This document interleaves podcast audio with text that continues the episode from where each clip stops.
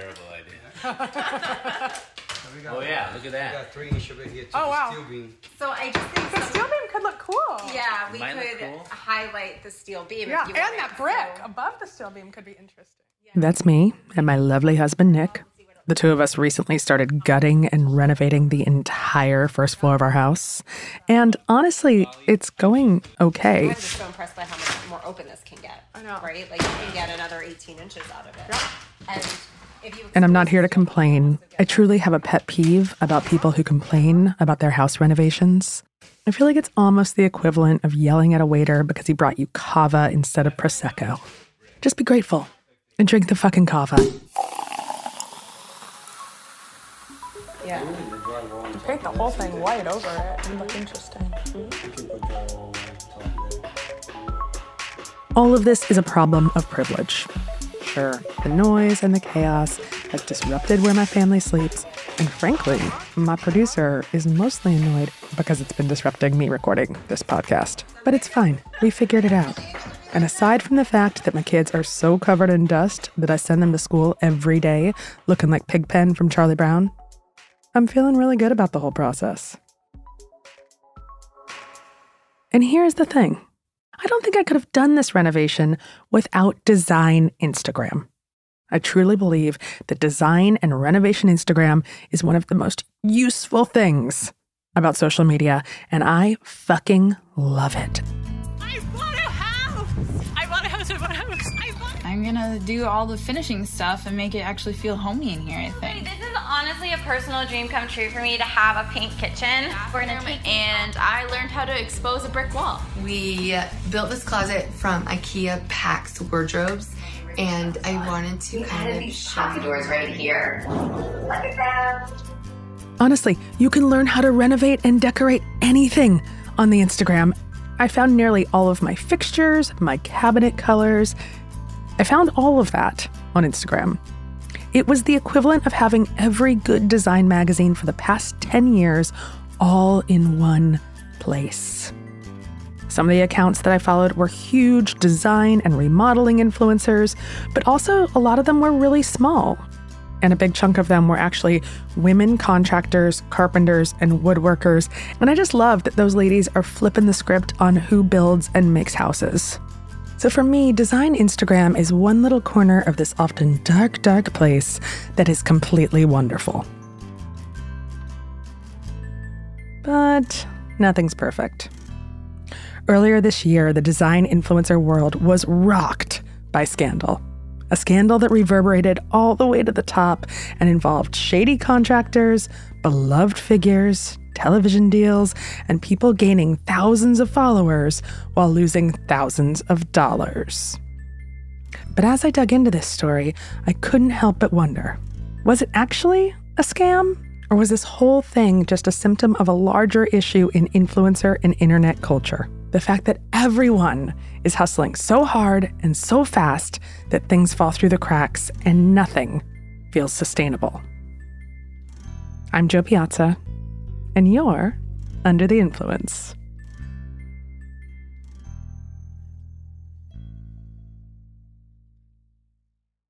Episode 8 Do the Hustle.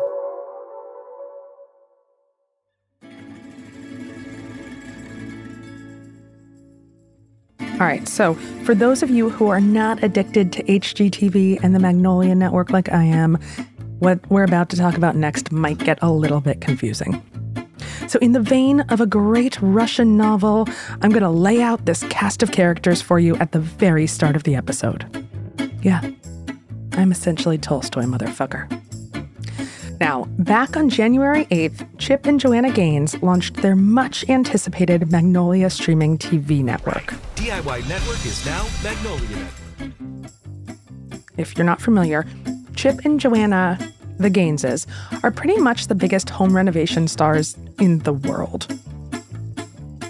They're huge, massive influencers on social media, television, through their books, and they have multiple lines in Target.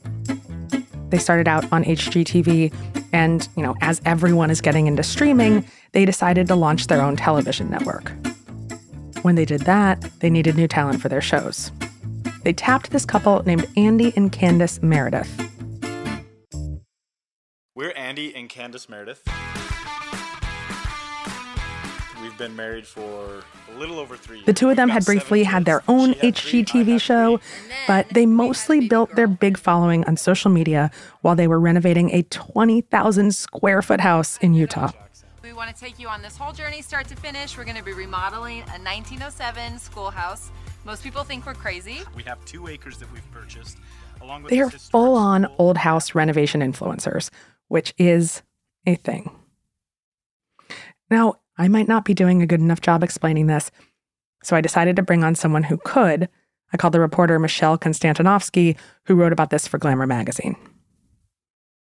The headline was For Andy and Candace Meredith, a show on the Magnolia Network was a dream come true until it wasn't. I wanted to have you on to just give us a quick rundown. What happened for people that that don't know who Andy and Candace Meredith are?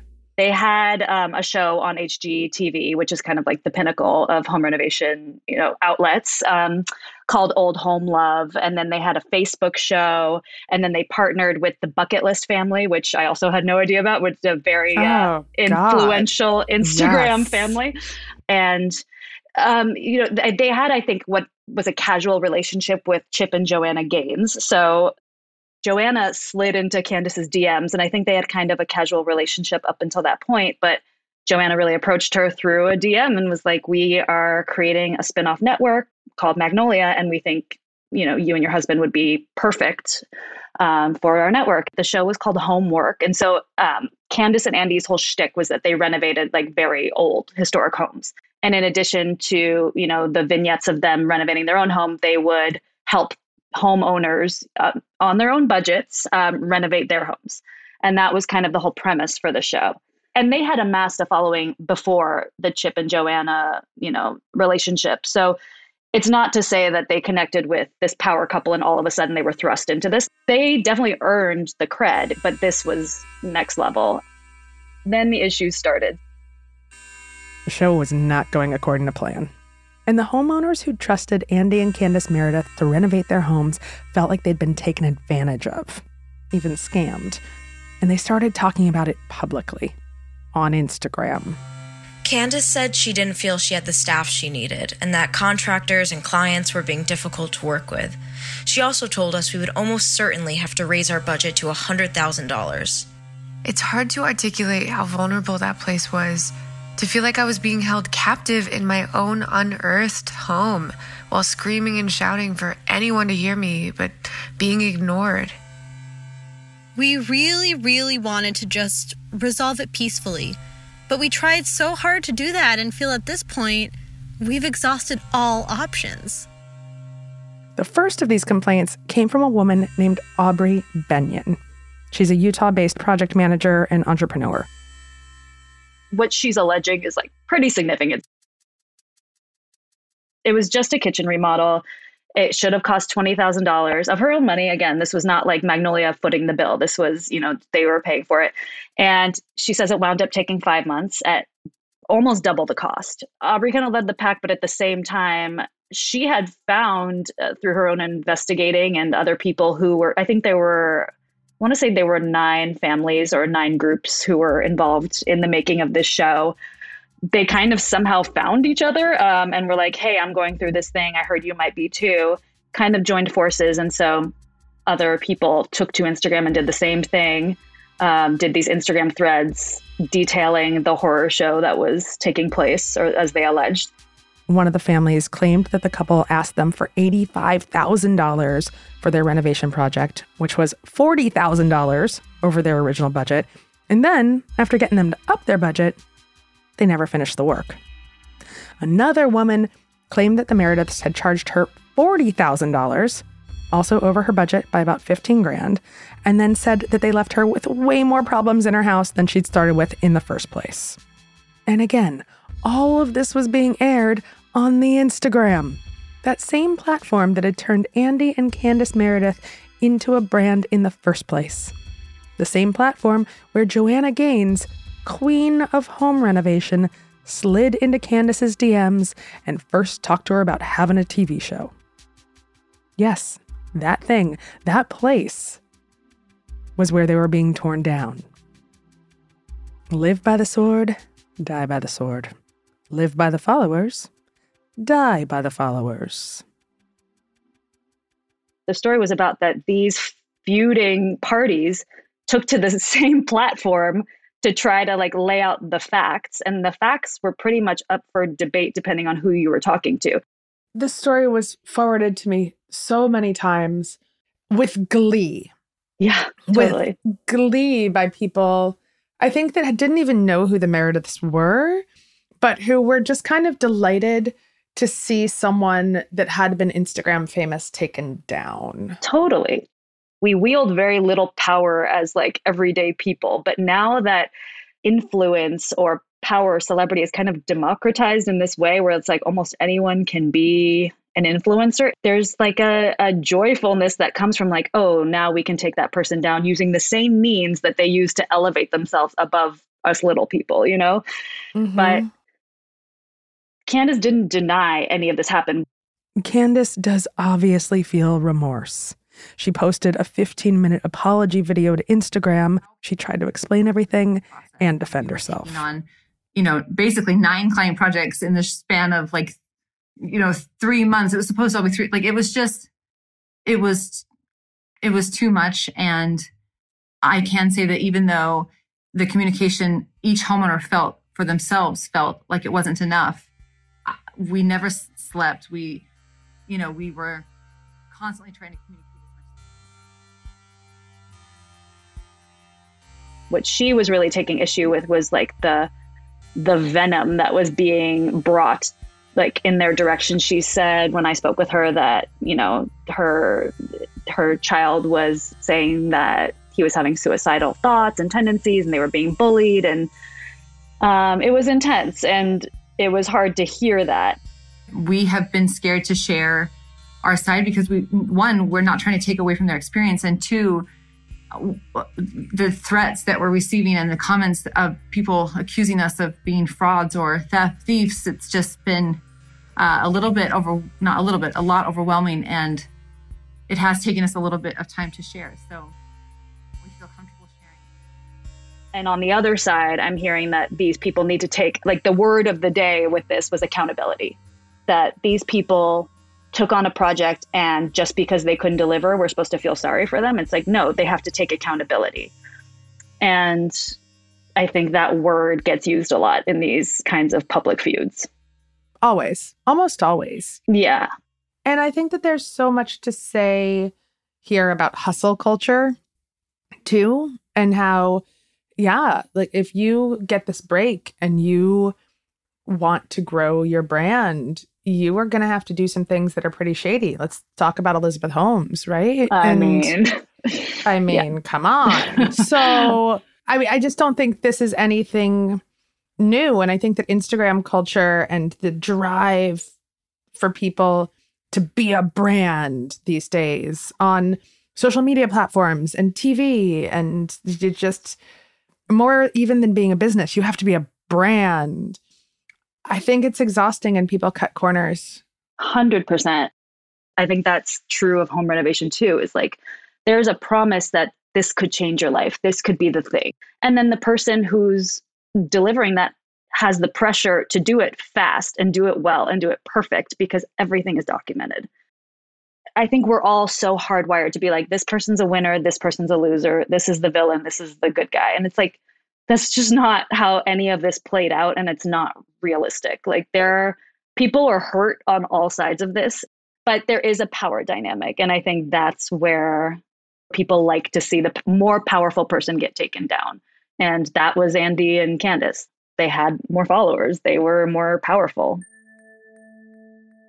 i don't know how this is going to escalate. As the, the thing is like you know how long has social media been around now? And we're at this point now what is it going to be in 10 years or 20 years? Like this would have been a disgruntled comment on yelp. Like that's what this would have been. Or this would have been like a niche message board that like five people would have read. That's what this would have been. But instead it became headline news because that's the world we live in now is that it just snowballed and it picked up so much attention but even 10 years ago this wouldn't have been possible there is a definite kind of schadenfreude when someone in the public eye who seems like they have all of their shit together is taken down a notch. But were the Merediths really scammers? Really? Or were they victims of something that a lot of us, especially a lot of people in the creative industry, have fallen prey to? Hustle culture. The modern hustle. Something that is largely born out of growing your brand and burnishing your brand on social media. And this big idea right here is kind of the Trojan horse in this design influencer episode because it's such a classic form of influencer content that it is the perfect example of how things can get out of hand. You can trace it all the way back to the beginning of design influencing and see how the world has blown up and mutated and transformed and become something that the early design bloggers hardly even recognize. After the break, we're going to talk to someone who went through this entire mind boggling journey, and now she just wants to find a way to put good shit into the world without driving herself crazy.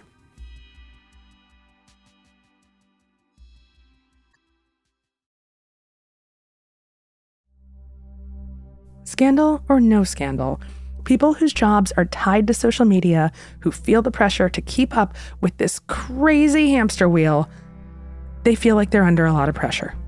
Pressure to stay savvy, to look perfect, to be relevant, to grow and grow and grow. For some people, it's starting to seem like it's not so worth it. It's really just become this uh, this just the survival in a lot of ways just this uh, war of attrition to see who can who can keep getting the eyeballs and and you know with influencing or i should say with content creation it's traffic and engagement. Those are the two things you're constantly going after.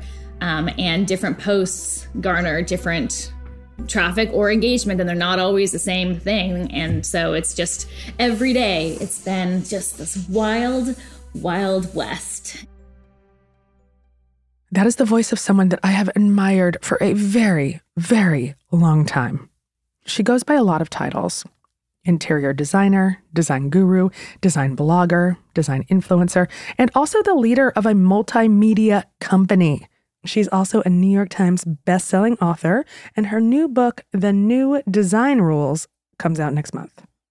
This is the one and the only Emily Henderson. Emily's design content has been my go to for years, and she's found a way to make her job and what she does sustainable and bring real value into the world. So, when I wanted to talk about what it takes for a brand in the modern digital age to keep on keeping on, Emily was one of the people that I really wanted to chat with. She's been in the space for so long, which means she's innovated about a hundred times, and she has hustled her ass off over the years. You can almost sense a restlessness while we're talking to her. Even during our conversation, she couldn't sit still, was always moving around like she was going to launch a new project right then and there. You might even hear that rustling a little bit while she talks. But let's back up. I want to take you to the beginning of my conversation with her where I fangirl out just a little. Emily Henderson, I could not have renovated my house if it weren't for you. All I want to hear in the world. That makes me feel very good. Thank you your account just made me feel like I wasn't alone. And and it's also just from a design standpoint beautiful and makes me so happy. So I wanted to get on and just say thank you for creating it and for being you. Thank you. It's been, you know, it's been a long time, Jo. It's been 12 years of, of doing this so it's it's truly what drives it all still is like is just hoping to inform, inspire, educate, and like empower people to to love their home and and not feel like idiots when they're decorating it, and then be proud of it. And anyway, so that makes me feel very good.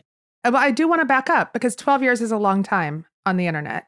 It's a it's a really it's like it's essentially a lifetime, really. You know, I don't want to say grandma, but I sometimes I feel like that. Yeah, like, I get it. I sure. get it. Yeah.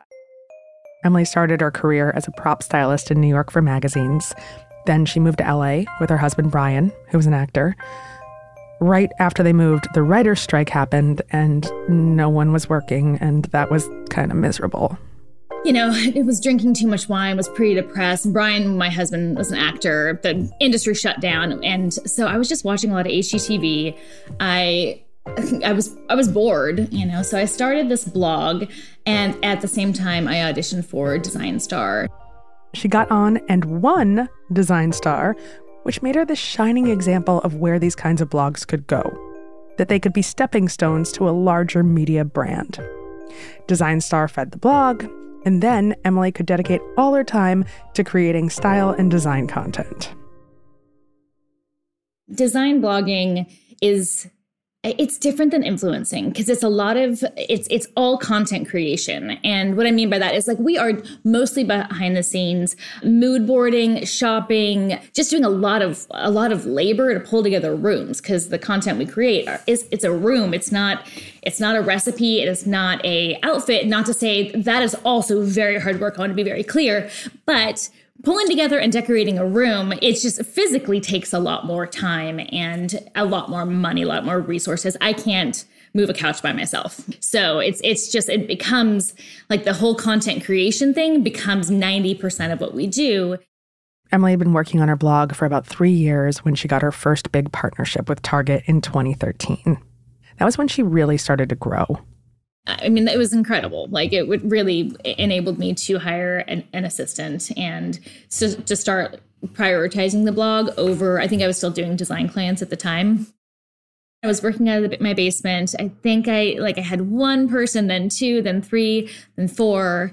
Um, then it was time to stop working out of our basement. Um, so I think in 2015 we got an office space, and things were feeling pretty good. Like I was getting a lot of partnerships, and then with my second child, like I, I mean, I just felt like I was drowning all the time, and um, I did not know how to how to keep up with it emotionally, physically, financially. So I, I, I made the choice to grow more. Even though she was drowning in the crazy days of early motherhood, Emily stuck with it she kept going. She had a family to support, and so she just kept pushing herself harder and harder to keep getting bigger and bigger online. I've never actually t- written about this, so it was it was so unsustainable emotionally that I basically I found myself consistently like just crying about how I had no time to enjoy my own life. And I was like, I have all of these things but I have no time to enjoy it. And it was just really sad. God, I'm kind of crying. Um, anyway, so I had to like make that choice. I was like, what do I do? Do I keep keep growing? Do I keep adding people to, to, to help make this feel better, or do I, you know, kind of shift back and scale back and kind of have a, a simpler, different life? Um, and maybe I will be able to have time to enjoy my kids while they're young. Um, so that's what that's what I did. I could so relate to everything that Emily was saying. It has long, long been ingrained in American culture to grow and grow and grow at all costs. At any cost to your sanity, your well being, your family, your family's sanity and well being. That culture is nothing new. But frankly, in the digital age, it just all feels faster and faster than ever before. Quick example of that every time Facebook or Instagram changed the algorithm while I was working at Yahoo Travel, we completely changed our content strategy on a dime because that's how important the traffic was to our website. It's fucked up. It's too much control and it can make or break a content creator's business. They just keep changing the algorithm over and over again with no notice. It's crazy making and it hasn't stopped. Instagram started telling you based on your behaviors what content you should see. And then it became a chase for those likes and for those eyeballs. And um, which is, you know, it can be exciting to play to play that game, but it's been a really long game, guys. It's like and every year they change the algorithm and so you think you figured it out. And then every year they add another product. So if you don't play their game and don't create content with that product so the product could be you know ig live reels stories then you do get un- unseen. That part has always been it's really stressful, hard to figure out. And I'm not alone. I mean, it's every content creator, every brand in the world is trying to, you know, figure out how to play this game. Um, so it's really just become this uh, this just the survival in a lot of ways just this a war of attrition to see who can who can keep getting the eyeballs and when you feel like a social media platform is really controlling the game then it's it becomes it's just hard and it becomes becomes very challenging to want to keep playing now emily had a decision to make and her choice was to slow down and save her sanity I'm only writing about one to two posts a week, and we have a lot of contributors. So we've really shifted to being a publishing platform. And so we have kind of this cast of characters. Um, I'm not quite sure how many people right now are contributing, but like let's say 10 or 12 people that consistently contribute. And what they are bringing are like different budgets different styles different voices different types of spaces. Like some are small space some are you know different cities. It, be, it has become just more of this like family of bloggers on this publishing platform that has a lot of built-in traffic. I think it's working. We still have to iterate and innovate but currently it feels good. And um, i'm really proud of what we've done. I mean i live in oregon now. Like we bought a farm. Like these were specific choices to get out try to get off the hamster wheel and get out of the city to slow down a little bit it's amazing to me that you've been doing this 12 years i feel like you're at the top of your game you have one of my favorite sites and you feel like a grandma. I'm in this existential, not crisis, because I think I'm on the other side of it, where it's like I have 30 years left of potentially like creating creating content or building my career, and so it's just it's very much a what's that going to look like, Emily? What is what is that going to be? Um, how are you going to use them in the most meaningful? Fulfilling purposeful ways all the things that you care about all of a sudden when you're 35 38 40 that you didn't really care about when you're 25 like meaning purpose value like what what are we doing here yes. Um, and it's kind of exciting to get to the point where you're just like i don't i don't need to be the most popular Mm-mm. and to do the memes any, any anymore mm-hmm. i just want to ed- educate and inspire and inform and add value to the world if someone as successful and savvy as Emily Henderson is exhausted by this constant hustle, then what hope is there for the rest of us? One of the things that struck me the most while talking to Emily is her passion for the written word, for the old school, traditional nuts and bolts of digital content, the blog the best thing I've ever done is never given up on blogging because it's always been there. So when everything else feels like, you know, you're just playing this this this Hunger Games war of attrition trying to stay alive in social media the blog has always been there so i kept blogging about the show and then it started just steamrolling into this business eh, that kind of blew up in a really good way I love that you say that because we talk about it a lot, right? Where like everything could go poof, all of the social media platforms. But if you have the blog and you have the words and you've created a multimedia brand, and that still lives no matter what happens to the social media, all of those words are still there. Yeah because social media is so volatile and you know during the pandemic at the very beginning all contracts were canceled. And it was terrifying for a lot of people that you know do what we do. But the blog because we have ads like the the blog kept us not only afloat it was thriving. It's way more stable. Emily is not alone in going back to the basics. Back to blogging back to a place where you have actual ownership and control of your content, a place that is not Instagram. After the break, we're going back to the blog, blogging.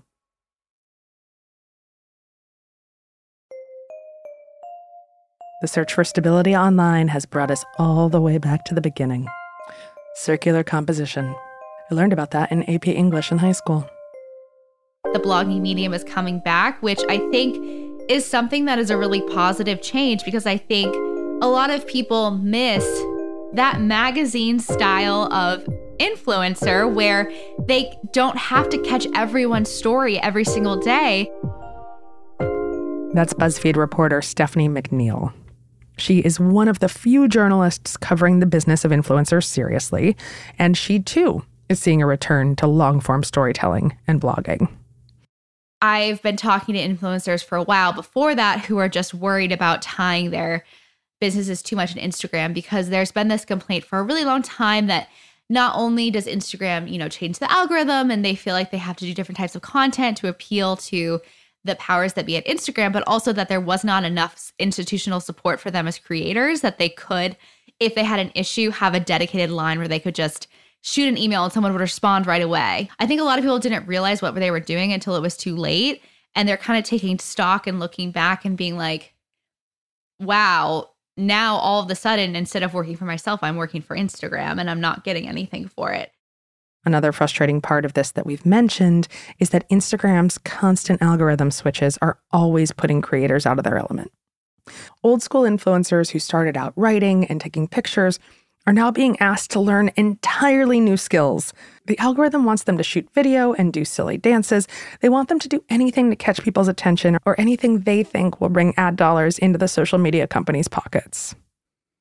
And I think the other thing is people just were tired of playing the game. I think the Reels push that Instagram has been doing over the past six months or so, where they're clearly pushing Reels. And so if you're someone who you know, you're trying to not let your business on Instagram die. And then you're seeing all these people who just post reels every single day getting thousands and thousands of followers. That can really make you take a step back and be like, wait, what is happening here? Is this platform for me? Like, how can I build my business back on my own terms? You know?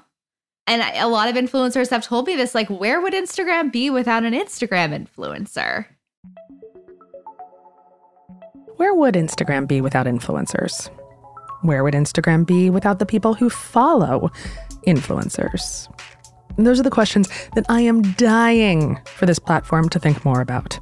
And it is the main reason that we keep talking and talking and talking about doing a Woman's Day off the internet.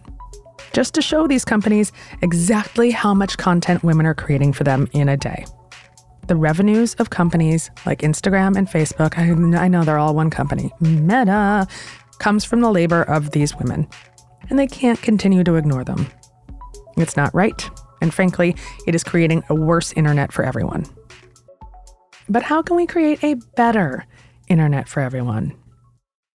The Meredith scandal that we talked about at the top of this episode is just one example of how often people can get in over their heads in the world of influencing. The Merediths were good at what they did. They knew how to renovate houses. They knew how to post those renovations on social media. But as they grew faster and faster, they got in over their heads because what they probably didn't know was how to renovate houses quickly and cheaply for a television production company. And that's where things fell apart. They fell prey to the hustle.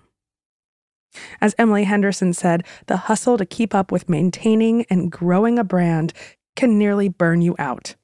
It did burn her out, actually, until she found a way to step back, slow down, and say no to some things. We all need to get a little better at saying no, at stepping away from the hustle.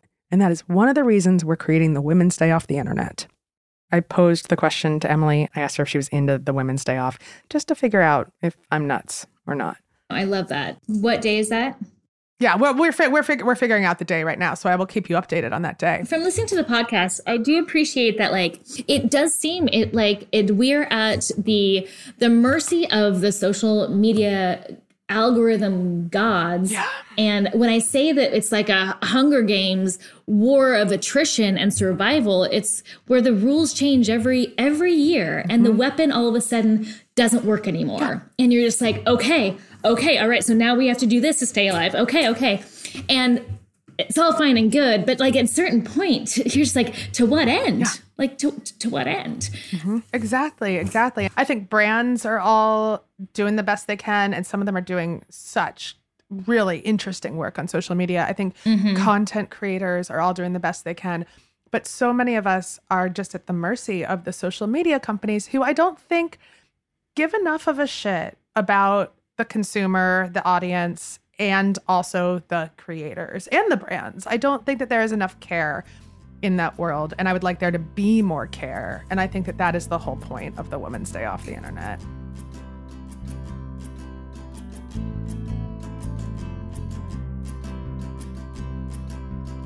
the Woman's Day Off is coming. And I promise you'll know when I know. But while we wait, we still have a lot more to cover.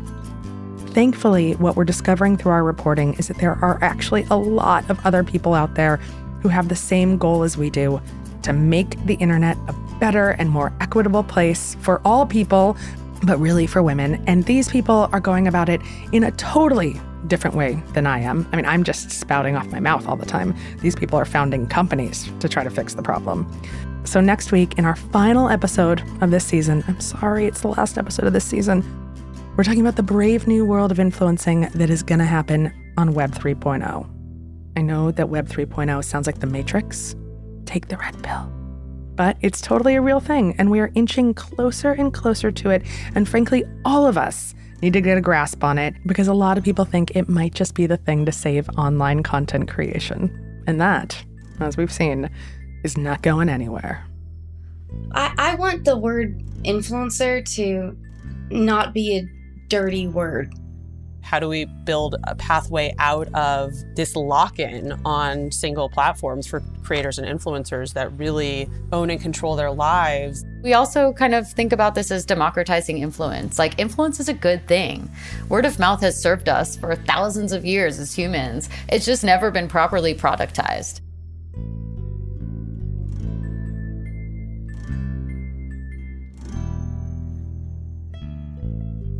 Under the Influence is hosted and reported by me, Jo Piazza. Our senior producer is Emily Marinoff. Glynnis MacNicol is our editor. Abu Zafar is our producer. We got additional production help from Aaron Peterson, and our associate producer is Lauren Phillip. Sound design and mixing from Jackie Huntington. Our theme was composed by Jessica Kranchich. Additional music by Jessica Kranchich and Jackie Huntington. Anna Stumpf is our consulting producer, and we are executive produced by me, Jo, and Nikki Ettore.